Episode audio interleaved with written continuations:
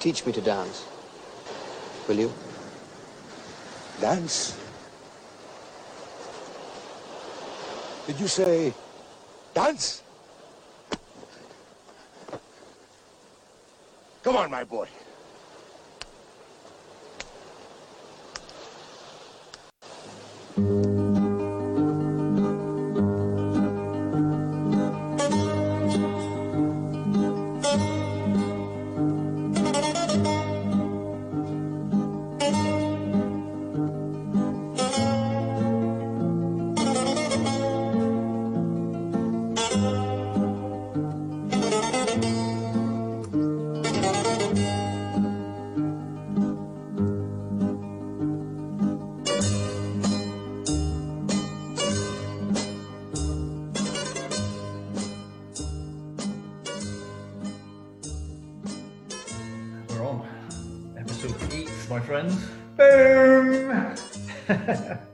You been? it's been a quiet day, isn't it? Quiet day in the Spartathlon news world. Yeah, nothing, nothing much has happened apart from The whole race being cancelled. oh, mate. 24 hours of pain, my friend. Yeah, how are we feeling about that? As low, as low as the cows in the field. Yeah, Yeah. yeah. There's an announcement from the uh, Spartathlon. Well, actually, it was, Dora. More, of a- it was more of an announcement by Dr. Dora, wasn't it? Dr. Dora and James, James Ellis. That, uh, Fingers on the pulse. Yeah, Yeah. That's uh, the Greek government announced a limitation on athletics events of 100 people. It all started when the Scots said no more parties coming back from Greece. We've had enough. That's what kicked it off. And they retaliated. The, the, the party the party plane is going from uh, the Greek islands into uh, Glasgow, Yeah. and um, That shot Alistair Higgins off his Irish passport, and that was it. No more race. oh, what a disaster! Yeah. Um, All rolls yeah. over to next year, though. Yeah. uh, they haven't made that announcement. so Top of the wait list, as. Still 14th on the wait list, mate. Still 14th on the wait list. Yeah, I think probably quite a lot of disappointed sport athletes out there in the uh, ultra running sphere at the moment. But um, I mean, I guess they, they didn't have any choice, really, did they? Not much else they could do. Um, but yeah, it's, it's sad, sad for all concerned, and yeah, it's a sad kind of uh, state of the COVID world at the moment. But what are we going to do? What are we going to do, mate? It's difficult. The the international racing always felt very precarious, didn't it? So we had a lot of friends in Japan, our dear friends in the states, and you know it was always looking unlikely for those guys. Yeah, So that that felt pretty tough. That the race may have gone ahead. You know, some some great competitors yeah. not there in the first Yeah. place. So that that was that was tough to handle. But um, yeah, so I think for international races, we need to kind of get over that hurdle. People need to be able to travel a bit more freely. So mate, I think it's gonna be more local races, isn't it? or local stuff. Yeah, which I think the, the demand for local ultras in the UK has gone bananas, isn't it? Absolutely bananas. People desperately trying to get into whatever events are, are left on the calendar. Yeah. There's still some spaces in the Lee Valley 50k. Is it? Is it There's Daz? still some, not many. I'd be surprised by the end of this podcast if there's any left. Saturday, the 21st of November. Yeah, get in there quick. Get in there quick on uh, Race Director. Yeah. Uh, places selling fast. You you said you wanted to cap it at a thousand, didn't you? And I said let's rein it in a bit more, like sixty. 60. Uh, 60 is probably about. That'll do. Maybe 100. 100 might be a limit, yeah. Uh, I think we've got 60 or so at the moment, and uh, yeah, 100 would be nice. But uh, yeah, we've got a true, I mean, everybody we've had on has been a legend, but I think this week's guest is taking it to a new level of legend, Yeah, um, reaching into the very first edition of Spartathlon in 1983 with the, the, the ladies winner um, and first Brit, was she first Brit? She wasn't first Brit. There were some great Brits in those first couple of years. Ah. yeah, I think she was third Brit. third Brit. Yeah, Um, but uh, yeah, probably certainly up there with being one of the greatest female ultra runners of, of all time. most definitely. It's very kind to give us uh, give us her time. Uh, so El- Eleanor Robinson, uh, absolutely incredible, incredible athlete who's done it all really, from marathons all the way up to think six days and, and a thousand miles. One of the things that I love, as is that our, our research team is usually on point. and but we learned a few new things, didn't we? Firstly, being that Eleanor actually came down from six day events. Yeah. Whereas we were thinking, oh my God, how have you just rocked up and done a Spartathlon? You know, Eleanor had already competed in some pretty incredible events. Uh, and yeah, she continued throughout her career to really switch up thousand miles, six yeah. days, fast 100 Ks, fast 100 Ks, representing and succeeding in world championships all the time, keeping her kids on the inside of the track, feeding them sweets, which seems yeah. legendary in itself, doesn't it? Absolutely, absolutely. Yeah. Yeah, we should put her on, shouldn't we? Let's get her on, Daz. Welcome to episode eight of the Legends of Spartathlon podcast. Uh, British ultra running legend, Eleanor Robinson. Eleanor, thank you so much for joining us. We're we're really excited and, and so pleased that you've agreed to to speak to us for, for a little while. Thank you. Oh no, that's fine. Um, ultra running uh, and running has been my life, so uh, you're probably going to have to shut me up rather than anything else. Once no, I get started talking about running, then you know we can go on forever. Absolutely, that's brilliant. Uh, so, um, Eleanor, you um, you actually competed in the very first edition of uh, Spartathlon in, in in 80, 83. Is that right? In 1983, the end of September. The the main thing about the the first one that really stands out for me uh, is the difficulty I actually had in being accepted into the race. Okay. Um, because the whole ethos of this race was based on a military event. The Greek ah. organisers were very much against having a female competitor, and it was only due to the intervention of the male ultra runners that I was able allowed to compete. Uh, so I didn't know until the very last minute, really, that I was actually going to be going to Greece. Um, so I, I, did no specific preparation for this event. Um, and the, the other thing was, too, that it was very, very early on in my career. So I think it was only the second international invite I'd got. The previous Easter, I'd gone to Vienna for a 24 hour race, and that was my first ever invitation um, to, you know, uh, for as a ultra runner to run abroad. And I, as you can imagine, was uh, over the moon really. And it was uh, only when I got to Vienna and started talking to the other competitors that I actually realized that they, there were these events going on all over the world or in a great part of the world that I had no knowledge of. I, you know, it was all completely new to me. Absolutely. I, um, I had no idea what I was doing. All I was there for was just to run from A to B. Um, so, you know, the whole thing was hugely exciting and and I've no idea what I was letting myself in for. Absolutely none. But I've always, throughout my career, taken the opportunity to do different things, and, and whatever has come up, if possible, I've said yes to. So you know, just just say yes and go and have a go. And the Spartathlon w- w- was very much in that ilk. It was just wow, you know, I knew about the historic event. I, you know, appreciated the ethos behind the event and the and the history of it. I'd never been to Greece before, uh, let alone Athens, and the opportunity to to just travel and to see another part of the world.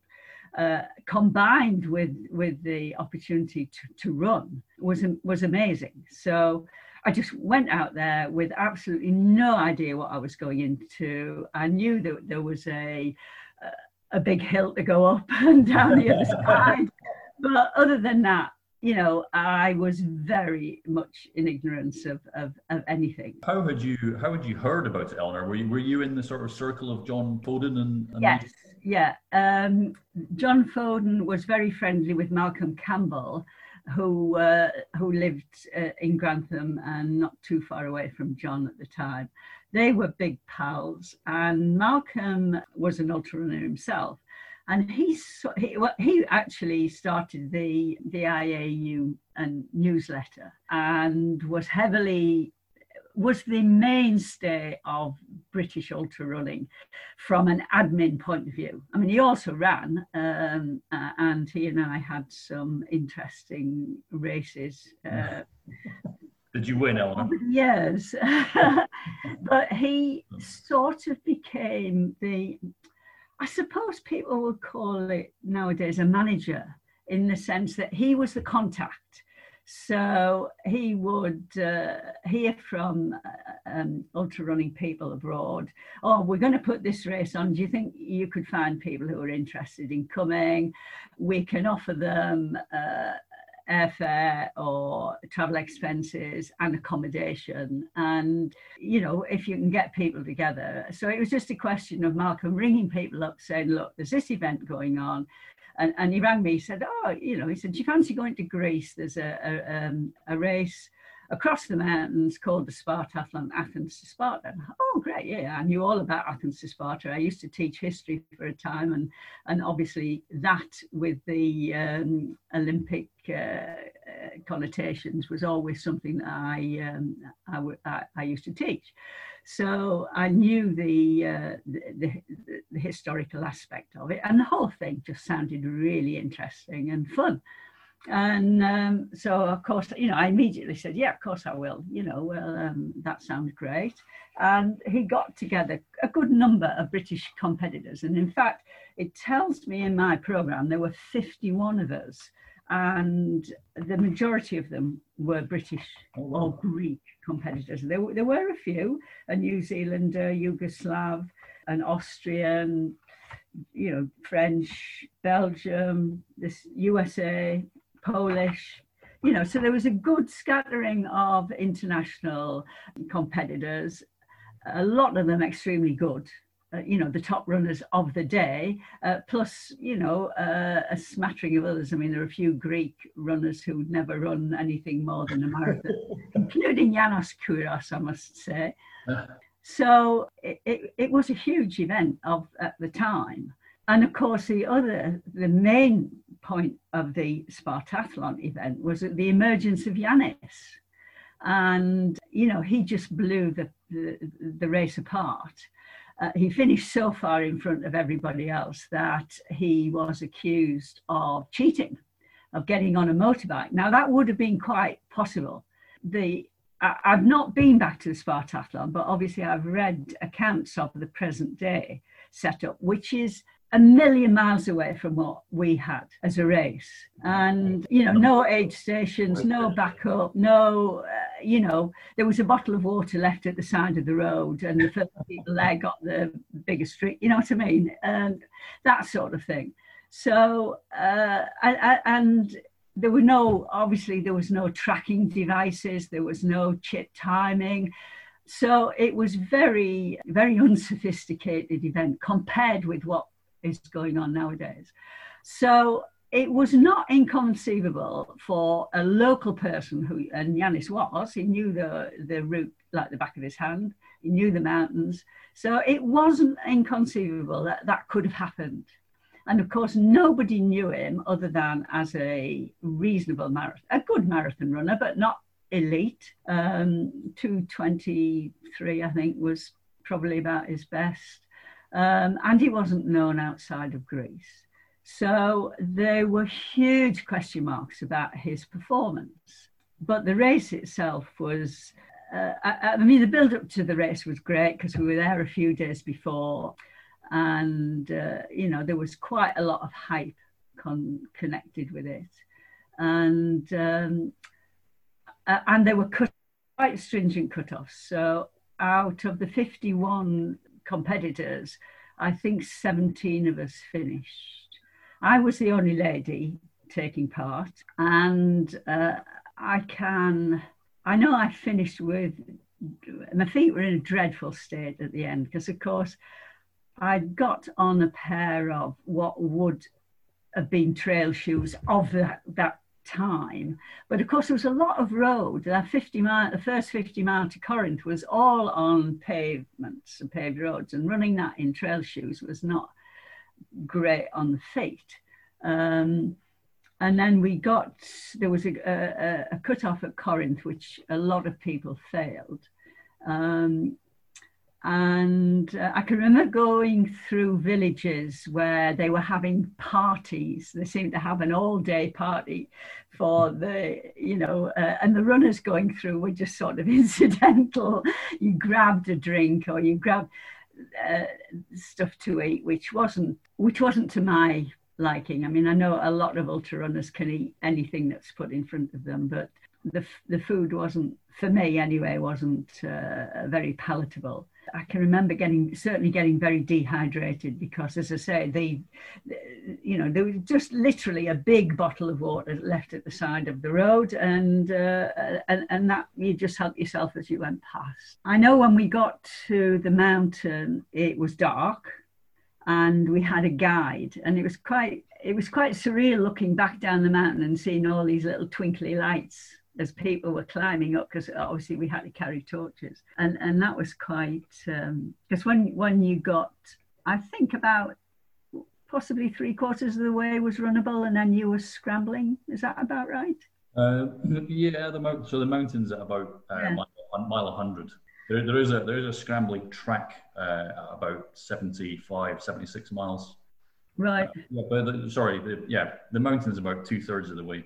Yeah but I, I certainly, um, you know, I know that we were allocated a guide to take us up and over the mountain because uh, obviously we had to do that in the dark. I'm not sure what they did about marking the course. I can't remember anything uh, how it was marked. I know the the first 50 mile into Corinth was very busy traffic wise. The fumes were horrible and it got hotter. We started at seven in the morning got hotter as the day went on, and no shade along that, that way, and very little in the way of refreshment. I think we might have had a bag drop at various checkpoints too, but again, I'm not absolutely certain of that. And uh, I remember seeing a mountain wolf on uh, as the uh, the daylight came up, and uh, you know just stood on the not too far in front of me, um, but he didn't he didn't bother us at all. But it's just quite sure nice. That wasn't, that wasn't Yanis Kouros. Uh, changed, changed into a stalker. Were, were any of the um, original four from the expedition uh, running again in, no. in no. no, no, no, no, no. Um, no, John Foden was there. Um, I'm not sure about the others because uh, John Foden was instrumental in the organisation of the event but they they weren't running. Um, I'm pretty sure they weren't because they would have been given. Yeah, in the in the program. They would have been. I mean, I got number one. Yeah, and yeah, I mean, even Yanis was way down the batting order as far as numbers were concerned. So, you oh, were, John um, McCarthy. John McCarthy. Uh, yeah, he's oh, he's in. Oh, wow. Number 25. I have no idea how he got on he didn't finish, did he? I think there was. I don't know. I haven't got a fin- I haven't got a list of uh, finishing. Um, yeah. At all. Did you run many miles, Eleanor, with other competitors in the race? Um, I don't recall. I mean, we got spread out pretty quickly. I can remember going past the Cook Brian Harney uh, on the way to Corinth um, I passed Patrick Macke going down the hill uh, before Sparta because I was hoping to run with him because I was in a bad way at the time, and but he was in a worse way than me, so we didn't actually run together. I don't, I don't really. I, I mean, obviously at the start, you know, we would have been bunched up for a little while, but I really don't recall running any particular distance with anybody else. Um, because the the top guys were too fast for me and the slow guys were too slow if you see what i mean. So i was always sort of in the in, in the middle there. Um, but you you know with it being a road race it was a bit unusual because most of my early races were on the track and there you run with people all the time whether you know because you're constantly passing or being passed by folk. But uh, no i don't re- recall really running with anybody um, only at, towards the end the british competitors who'd been timed out came along the last stretch with bottles of water, much to my relief, which I can remember tipping over my head and uh, and drinking. I was very grateful to see uh, to see them and have their support. But of course, they weren't allowed to run with me anyway. But no, I, I don't re- recall that. And although I've got uh, and, and I have always kept a diary, of course, the actual race is never recorded if it's over the 24 hours or a multi-day race. So you know you just got this big blank space in your diary of when you're actually running because you know and even when you finish you're not in the fit state to sit down and write the diary. You just you know that's the last thing on your mind. So i haven't actually got any you know personal rec- anything written down at all to remind me of of this particular event. Um, How much of a change in, in distance was it, Eleanor, from things you'd done before? Did you? Um, not, not massively, no. Uh, I mean, I, I just started out on my ultra career, but you see, I started out as a six day runner and came down in distance. Oh, you started in six days? Yeah, six. There was a six day race in Nottingham, which was very close to where I lived. I mean, I, would no, I, I never even heard of ultra distance running at, at, the time in, in the early 80s. I was focusing on being a marathon runner because the uh, women were just starting to be accepted into marathons. I don't know whether it was Avon or Evian Water, but there was, I, I suspect it was Avon. Um, sponsored a women a british women's marathon squad and the right. top 10 marathon runners, top 10 women, were uh, invited to join this squad. And uh, I think at the time I was ranked number 12. And I just thought, wow, you know, I wonder if I could ever think of making the squad. Um, and so that was my intention. I was going to, you know, I was I was aiming at being a marathon runner. And um, how I, I actually got into it was there was a, um, a tw- I was intending running a marathon on the, this particular weekend down in Leicester. And a group of uh, three of us from my club at the time, Sutton in Ashfield, were going to do this marathon at Leicester. And then I noticed that there was a little bit in our local newspaper, Nottingham Evening Post, which was said there was going to be this um, 12 hour race on the university track at Clifton. And uh, they, the organisers were accepting people to run any distance from the marathon to the full 12 hours. So you could just go along and run basically whatever. I, I think it was just to make the field up the, the race had been put on as a sort of uh, training run for the six day race at Nottingham, which was going to take place the, uh, in a few months' time in the November. And I saw this and I thought, oh, a marathon on the track, that's something different. And as I said to you before, I was always looking for different things and different experiences. And, uh, and I thought, well, plus the fact it's at Nottingham. And at the time, my three children were, were quite small. And I thought, oh, well, they could play in the middle of the track, and yeah. I I while I'm running this marathon. You see, so it all sounded really good. My three, uh, two other uh, teammates, two male, were also interested. So we went down and, and, and entered this um, this 12 hour race. Uh, I went with the intention of running a marathon. But I enjoyed it so much, I just kept going. And, um, it was a nice day, and the kids were happy, and they were, you know, happy, yeah. themselves. And so I took the opportunity. And um, Did you give the kids some stuff from the aid station? Some, uh, some well, no, no, I, I, took my tent and I took a big box of food, and, and it was great because they could help themselves. They could have what they wanted because mum was busy, too busy to keep checking on what they were having. And, and, and they would, you know, pass me for bits of food and, and, and that sort of thing. And, and it was just a big, a big game, really. And uh, it was during that particular run, race, that I broke three women's world records that I oh. knew nothing about. And in fact, I thought the race organisers was having a joke when he told me that I was about to, you know, break the, I think it was a 40 mile world, no, 50 mile world record. And oh, don't be daft, you know. And of course, ultra runners on certainly on the track we just it was just a big laugh and a joke and people were you know uh, having a good time and i said oh don't be silly that's you know no idea about world records so never across my mind. Anyway at the end of that i ended up with three world records that i knew nothing about and i finished second in the race and the race organizer was also involved in the six day race. And he said to me, Look, uh, how about having a go at the six day race? And I thought, yeah, well, running for six days, and yeah, why not? But the qualifying to enter the six day race was you had to have run a 100 mile in 24 hours. And I'd never done a 24 hour race. So, uh, and they wanted to set one up just for me to run a solo 24 hour. And I said, no, no way am I going to do that.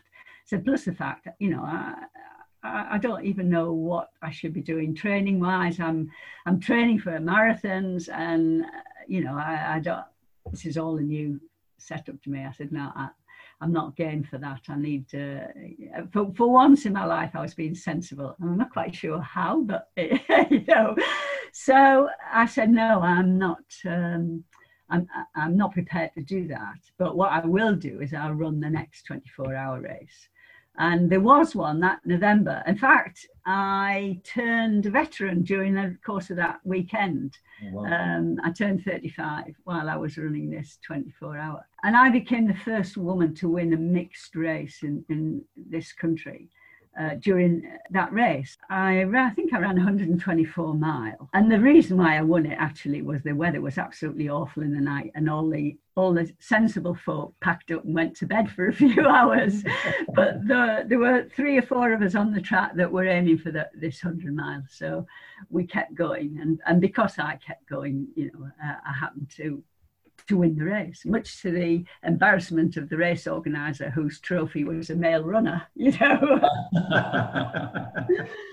uh, but so I'd done that 24 hour, uh, and on the back of that, I got invited to Austria to run this 24 hour in Vienna. So I'd sort of, uh, you know, the 120, 100 uh, was sort of about the limit, and I was training really for the six day race. And I, when I saw this Athens to Sparta, I just thought, oh, it's a good training run. And, uh, you know, it's all mileage for the uh, six day race, which I was going to do in, in, a few months after that. My mileage at that time was, you know, wasn't wasn't mega by any stretch. You know, you build up very slowly to these sort of things.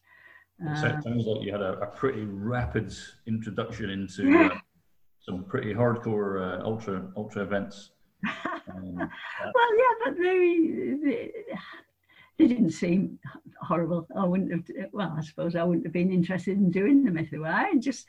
I just enjoyed them, and it was something new. And... No, not not horrible. I mean, I mean, as in tough, tough, like proper. Oh, you went from, yeah. from sort but, of fast, fast marathon running into proper hard ultra running, like really quite quickly, by the sounds yeah. of it, which is well, I, have always been attracted to things that are difficult. Right. Easy stuff is, yeah, it's not worth bothering with. It's got to be, it's got to be uh, hard to be worthwhile. So, uh, you know, ultras were made for me. I think in in, in many ways. Uh, in a lot of ways, they weren't. You know, I was never. I was never very good at sleeping and I was absolutely hopeless at eating. I suppose mentally I'd got the toughness and the um, the drive and the focus and you know the mental attributes were all there um, and it took a few years uh, you know build up for the, uh, the the physical capabilities, but I was always better at endurance stuff than speed stuff. Where would you place that um, kind of mental ability versus physical ability in terms of level of importance in? Um... Well, I I mean, a lot of people would say 60, 60 40. Uh, and some people would say 60% mental, 40% physical, and, and other people would say the other way around, you know, 40% physical. But I, don't know. I mean, without their mental attributes, it doesn't matter how fit you are or how physically uh, well trained you are, if you are not strong mentally, you haven't a hope in hell of, of doing it, especially the longer stuff. Because there are times when it's very grim, you know, and or the weather's bad or, you know, something hurts or you know things are just not going right. Uh, and if you can hang on in there and get over that rough patch then it does come good again. And and even your body can sort of heal itself on on on the run if you give it chance.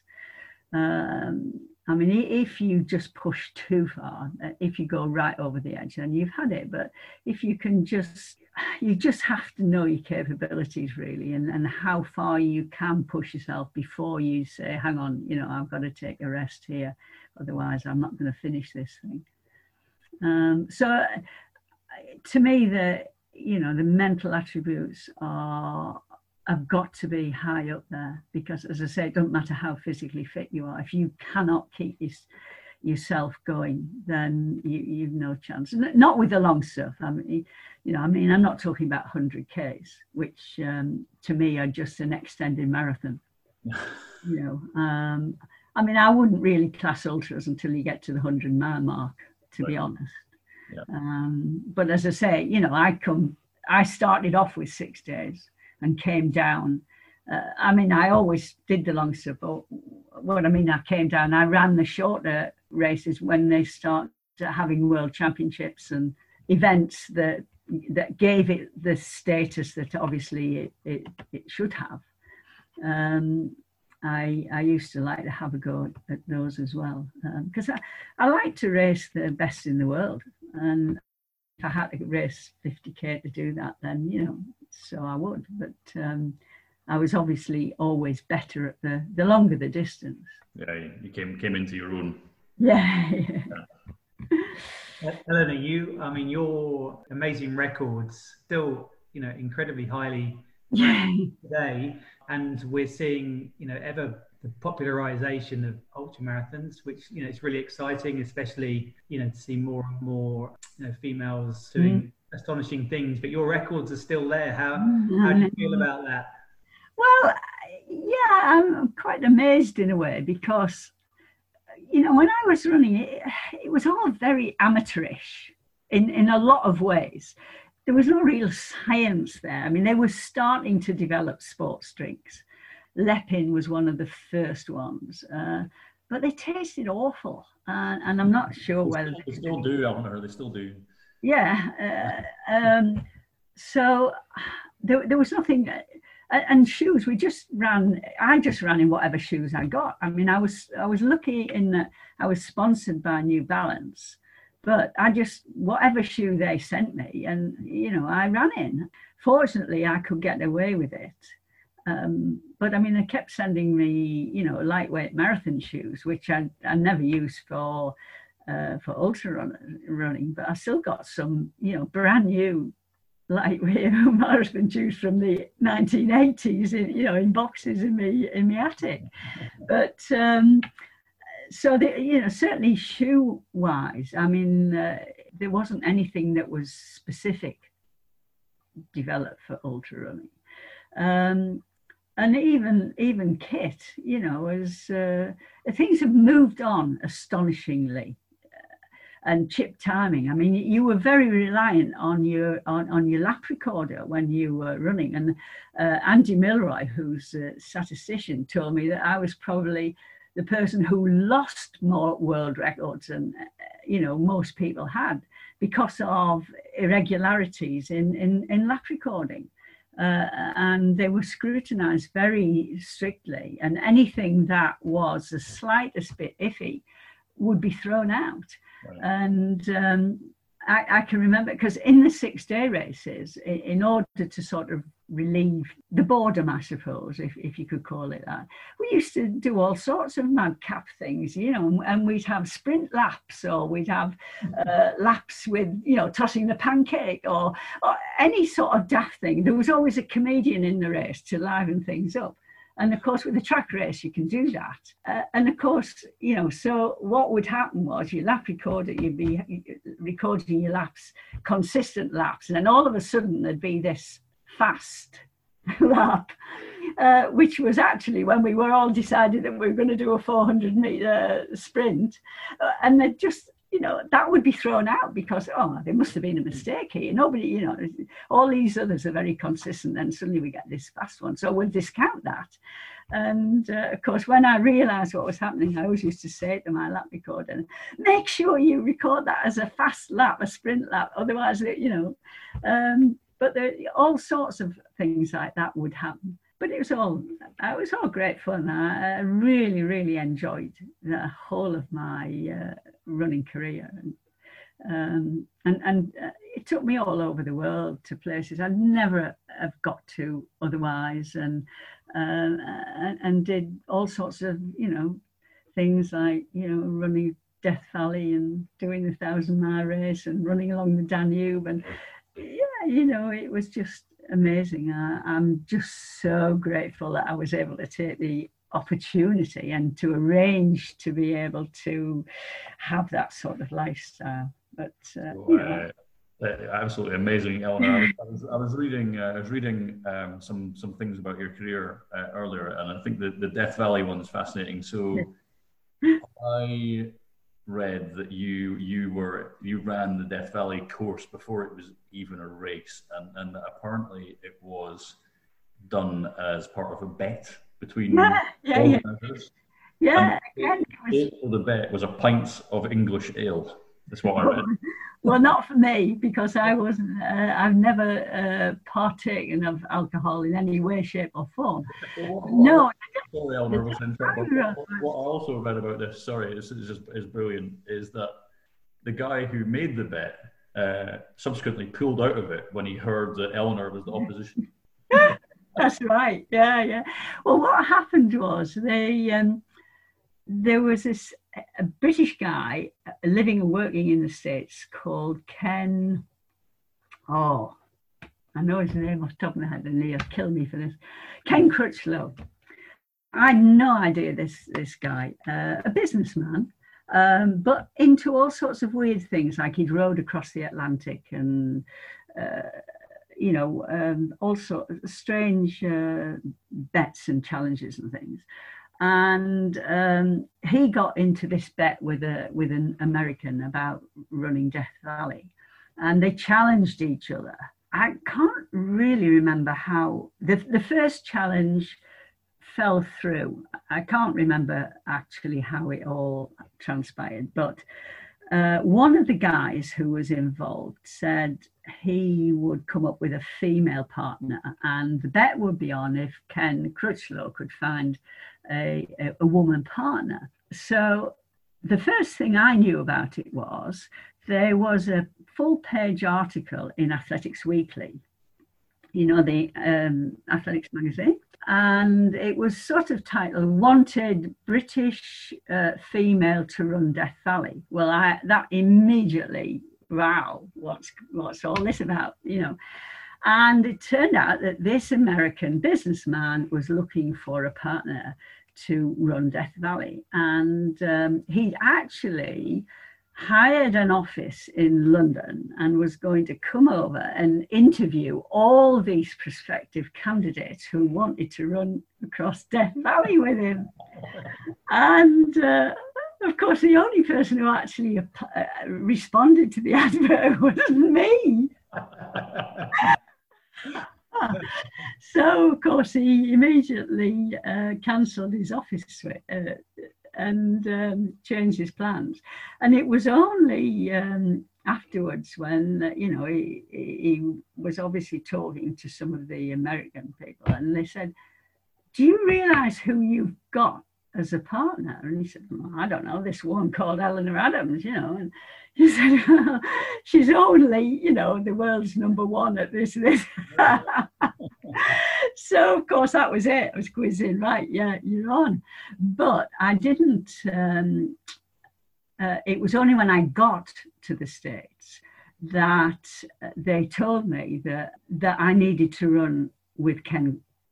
And having seen Ken, who was slightly uh, on the heavy side and uh, hadn't done much running, and I just flatly refused. I said, There's no way that I'm going to run, uh, you know, I'm, I'm here to run as fast as I can between these two points.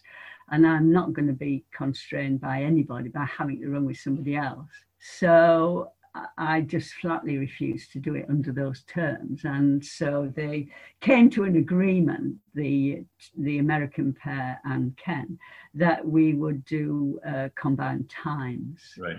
So, uh, I mean, the actual team race and the bet and all the rest of it, I was not the slightest bit interested in. I didn't interest me. All I was interested in was what I could do. Could I actually run? And, know, I'd never been to Death Valley before. I'd never been subjected to those sort of temperatures. And of course, the other extreme was that, you know, you're going from the lowest point to the highest point, 14,000 feet. I, I mean, I couldn't imagine how high 14,000 feet was, but I knew there'd be snow on the top, you know. Um, Buffalo Pike, isn't it? Yeah. Uh, so it was just, you know, the enormity of the challenge. As I said to you before, I was always interested in things that were difficult. And uh, the enormity of this was, you know, it just appealed to me. And I thought, yeah, you know, I want to go and see what I can do. And I wasn't interested in all the, you know, the the sideshow, if you like, of this um, of this bet and this team race. And um, and, and of course, in the end, I mean, he was several days behind us. So, you know, we lost the team race substantially, which sort of um, appeased the American couple, really. But, um, you know, it didn't, it, it wasn't of any interest or consequence for me. I just wanted to know what I could do. And, and the opportunity, it gave me the opportunity to go and, and, and have a go at something that I would never have been able to do otherwise. And yeah, I mean, tough as tough as hell it was. Um, yeah, that's, that's... I made a drastic error, which was completely due to naivety. The rules of the event of running Death Valley is you have to do it under the worst possible conditions. So it could only take place in July and August, and you had to set off at um, crack of dawn, six o'clock in the morning. You know, there's no running through Death Valley in the middle of the night when the sun's not out. Um, so you know the conditions were were um, were awful, and I'd never experienced anything like that before. Uh, and then, of course, you got the extreme at top of Mount Whitney. We were into snowstorms and and, and goodness knows what. Um, so it was this uh, and again, you know, I ran the whole thing in one pair of shoes, which, um, you know, which probably w- it wouldn't happen nowadays, put it that way. But uh, what happened was um, Ken wanted to, uh, there was a motel at the end of Death Valley. And he said, oh, we'll take a room in the, in the motel and, uh, you know, I can use it to have a sleep. And, you know, I was going to be there in, what was it, 50 miles. So I don't know, seven hours maybe. So I uh, I was absolutely desperate to get out of the heat of the day and went into this motel room with beautiful air conditioning and you know I, I was in there for half an hour. And when I came out and the heat that hit me as I opened the door nearly knocked me over. I kid you not. You, you know I just I had no idea, absolutely no idea uh, what a stupid thing that was to do. I mean, the American couple who came along, who'd been quite a way behind me up until that point, Um, they took a rest there, but they sat in the shade of the tree outside. Um, and of course, you know, so when they'd had their break, they they were up and running again. I mean, I could hardly put one foot in front of the other. You know, I could hardly stand up straight. Um, and and then you were faced with a slog from Death Valley um, uphill out of the valley towards Lone Pine. And uh, I can remember w- really trudging up this hill, feeling like death warmed up. And actually, for the only time in the race, seeing in the not too far distance the American pair behind me. Um, but uh, I just walked up the hill, and of course, uh, it was evening time then, it was getting cooler uh, until I recovered. And, and, um, and then I was all right after that. But I mean, it was just that, that elementary mistake, which was complete naivety, um, that could have that could have cost me the uh, cost me dearly. But it, you know, I managed to to survive it and, and recover from it. Um, but uh, you know, it was just yeah, it was great. And of course, the opportunity to see Death Valley and Yosemite and and, and go through uh, that area was was just amazing. And all the way on the road, you could see Mount Whitney in front of you with the snow on the top. Thinking, "Oh, I've got to get up there. I've got to go up there." You know, keep going, keep putting one foot in front of the other. But, oh, that's, that's incredible. And did that subsequently become a race pretty soon after? Well, it was, yeah. I think uh, that sparked off um, somebody's interest in putting a race on, but they actually, and I think it might still be going, yes. but the the race never went to the top of Mount Whitney. They went as far as Whitney Portals, which is um, where the road finishes. There's a there's a, a road that goes up to that point, and a bit of a I think it's a campsite there. Um, and then it's you're then on the trail and you're just scrambling. Um, it's pretty rough going up. I mean, I had to have a guide with me from Whitney Portals. We were given a guide to show us the way up and to make sure we were safe. Uh, I mean, obviously, he couldn't help or what have you, but it was just there as a safety precaution. Um, but the the race always finished at Whitney Portals because that was you know the end of the the road, um, and uh, so that you know the, as far as I'm aware, nobody ever races right to the top of the mountain anymore. But it wasn't. Ours was uh, like a private uh, challenge event. It wasn't a an official or you know organized race as such. You say the the pint of English ale was not forthcoming at the end? Not for me, no. as much water as I could get down, I would think. But tea yeah, or coffee, tea was always my beverage. Um, yeah. if, I could, if, I could, get a cup of tea, I was happy. yeah, a message for our, our, American listeners: you need to you need to square that one up. oh dear but uh, no, I, yeah, yeah, I've done some really um, interesting events throughout uh, my career, and uh, yeah, it's been great. I've thoroughly enjoyed it. Can I just quickly ask you, Eleanor? I'm fascinated by this, but I think you had like a really big rivalry, um, female runner. Is that right? In in some quite big big races over the years. A rivalry with a rivalry. I didn't quite. Ca- I read about earlier, but I didn't quite catch her name, so I should have done my research better. Um, I think you were you were back, backwards and forwards with the. I don't know if she was Australian. I think in some races in Australia you were. No, I. There were there were several uh, female competitors, but it depended over what sort of distance. Okay. I think I was the only, probably the only one that ran all the distances. Uh, I, I, mean, I was still running on the track for my club. I'd run 800 meters the mile, 3,000 meters, you know, in club races. Um, I competed at a high level in marathons and um, I ran all the championships from, you know, 50K to a thousand miles. And I can't think of any other female that actually span that sort of distance Right. at top level.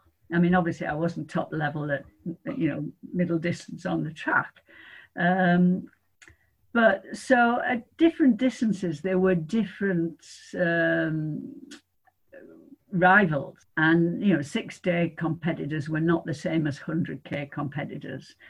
Um, Yeah. So the, the one I'm thinking of is uh, Donna Hudson. All right, yeah, yeah. Uh, well, Donna was a six day runner. Okay. So yeah, we did uh, we did compete a lot over the six days. Right. Yeah. That seems to. Yeah. Okay. Uh, Trason was their trail runner. Um, yeah. So that's actually what I wanted to ask you about. Did you did you race against Ann Trason? I did. I um, I when I won the World 100k Championship in Duluth, I raced Ann, and um, she uh, she was the favourite, outstanding favourite, and um, but we had dreadful weather in that race, uh, uh, which obviously was the same for us all, and I beat her Yeah. quite comfortably in that particular race. I mean, she went on in in in. Uh, future years to um, to beat me over 100k but i never raced her over anything other. Um, because 100k came to be the championship event. Right. Um, it was chosen it was chosen because it was very popular in europe. It was the most popular distance ultra distance race on the calendar and so it was logical that um, the world uh, you know when, when they were able to get the IAAF to agree to a world championships for ultras that they would select the ultra distance that was um, competed for most. And and that was a 100 kilometer race because there were loads of them in Europe. And um, a lot of them were sort of local events where people could take 24 hours you know they, they would walk around the villages for, and, and have a 24 hour time limit but then there was a handful of people that would run them. Um, and a bit like LDWA events started off in Britain. And um, so the 100k was selected as the as the first world championship. Right. and when I heard that and realised that there was this opportunity to a get a British vest and b you know run a uh, designated official world championship, then um, you know then I wanted to be part of it. So the the the 100k world championship became sort of the most important for for for a number of years. Uh, and then they gradually brought in um, the 24 hour and uh, the thousand mile. Um, Well, and there was a thousand mile I, IAU event. it was, yeah, yeah, yeah. Uh, and that was run on a track Oh, in Australia, yeah. So, you got that, David, sometime, don't you? Bring it on, yeah. 15 day time limit on that one. So, um, Did you ever um, consider running the John O'Groats to Land's End, Eleanor? Well, I did, and I was very keen on it uh, at the time, but I couldn't get sponsorship. Uh, there was no way I could afford to do it with all that was entailed, and I couldn't really. I couldn't. The offer, uh, the opportunity wasn't wasn't there for me in the sense that there wasn't a race that I could take part in, and um, and I really didn't like the idea of, of trying to get sponsors and, and, and you know begging people for for money for something that I wanted you know I wanted to do for my enjoyment. It just didn't seem right really that I should be approaching people and say look you know will you fund me to do this? Because I want to do it you know pure and simple. And I couldn't afford to do it myself. And I'd also got lots of other opportunities to go to organize races and still do lots of different things. So, although I would have liked to have done Land's End John O'Groats, I it, it just didn't happen for me. Um, it was always there, and if somebody, you know, if a race had been put on, then I would have been there like a shot. Um, I did do it as part of a relay team with Rotherham Harriers.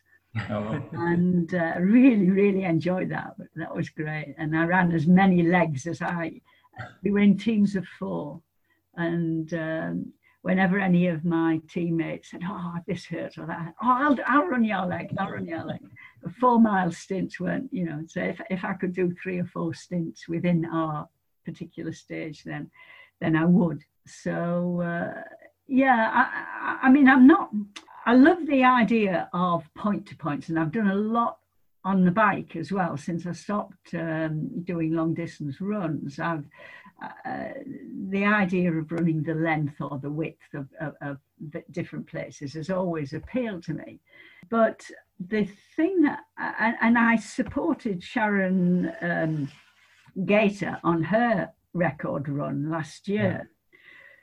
And the thing that I think should be done with the Land's End John O'Groats is that there should be an official route for record purposes which is not necessarily the fastest route because you know i mean the roads that sharon ran, it was manic having to run down the whatever it is a34 and the a7 with the traffic it, it was insane absolutely And it was you know as insane as me running sydney to melbourne down the hume highway. It shouldn't be that run you know in order to get the record runners have got to take that sort of risk. You know, it, it, it's just not right.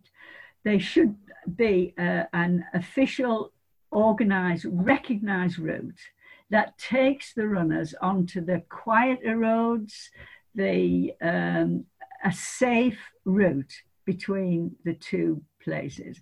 And that should be the route that everybody runs. Um, you know, and that way you can control things as regards uh, records, you can control the safety of the competitors. Because at the moment, it, it, it's ridiculous. It's absolutely is. And, um, you know, uh, when I, as I say, when I was with Sharon last year, I just thought, that, you know, this should not be going on. Runners should not be having to run down, you know, dual carriageways and with with traffic uh, hurtling past their ear. It, it's crazy, absolutely crazy.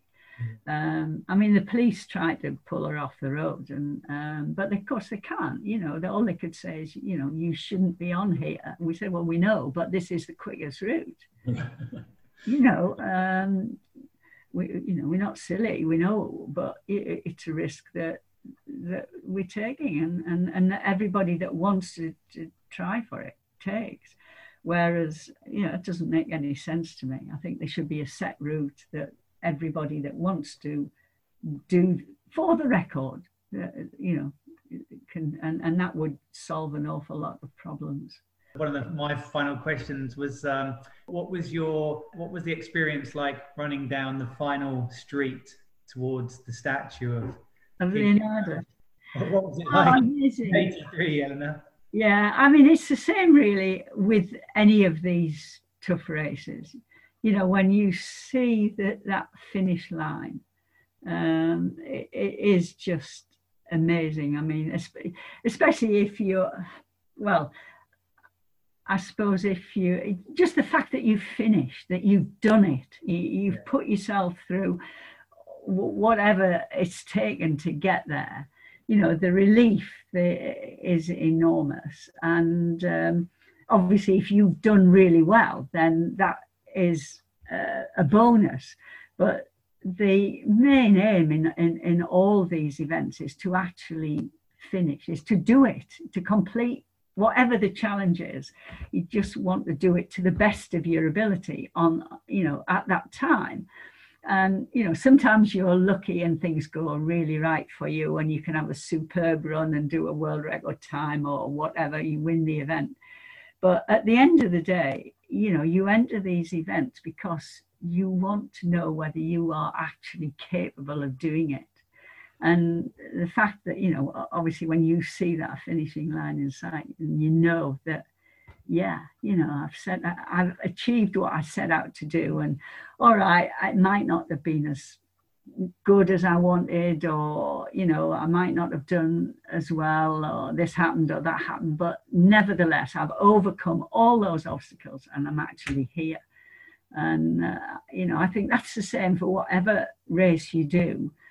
Um, all right, ultra races are a lot tougher than s- some other events, but you know, uh, it's just that sense of achievement. I think that you, that you have accomplished what you set out to do. Did, they let you kiss the kiss the foot at the end? Actually, I was really lucky because um, they had a bowl that we all filled with water that we all drank from. And I pleaded with the race organisers for me to keep the bowl. no, we can't do it. Anyway, they gave in. So I have got the original. oh, Oh wow, no way. No.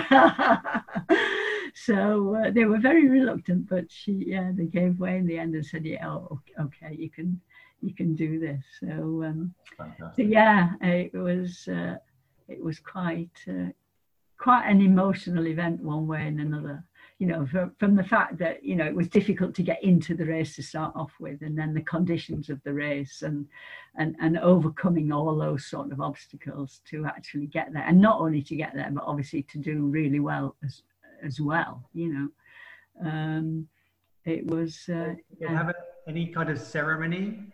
Oh, there was amazing. So, uh, you know, there was three or four different ceremonies at the end of the race. It, it seemed to go on forever, really.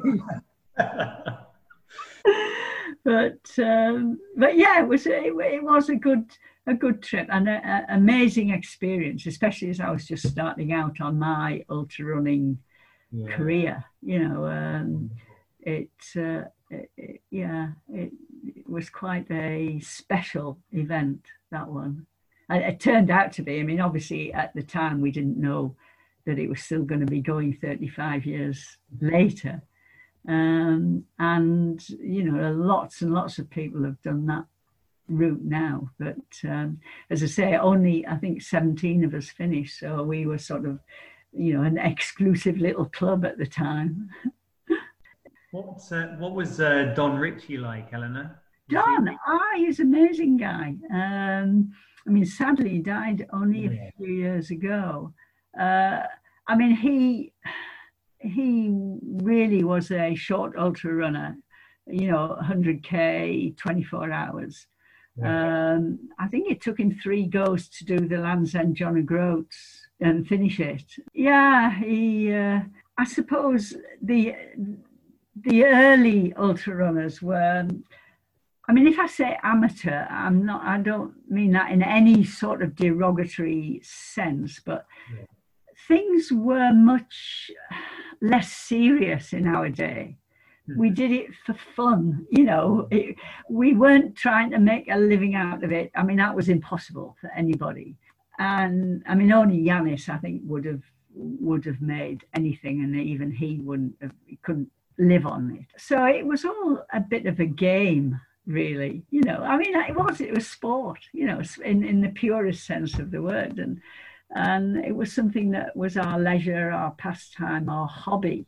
Whereas today it all seems deadly serious and, and controlled. And I think I would probably have the best time, really, to be honest. I mean, I know I, you know, I had to juggle things between work and bringing up a family and, and, and living a normal life as well as training three times a day and running mega mileage. But it all seemed to fit into place and it all worked okay, you know. Uh, it was just a different lifestyle than what most people were experiencing, really. And uh, yeah, as I say, today's runners seem to have to take things so so much more seriously than we ever did. You, be rest assured, Eleanor, that Darren and I don't take things very seriously. I tell you what, you will be, Fleet. It was not unknown at the uh, aid stations in six day races for them to have beer. That was very common to have beer on the aid stations. yeah. you'd enjoy that. And the chip van and the, on the top of the truck, the chip van would come along, or the burger van, or you know, whatever. Um, That's why the records are so good back then. It was just- yeah. Probably.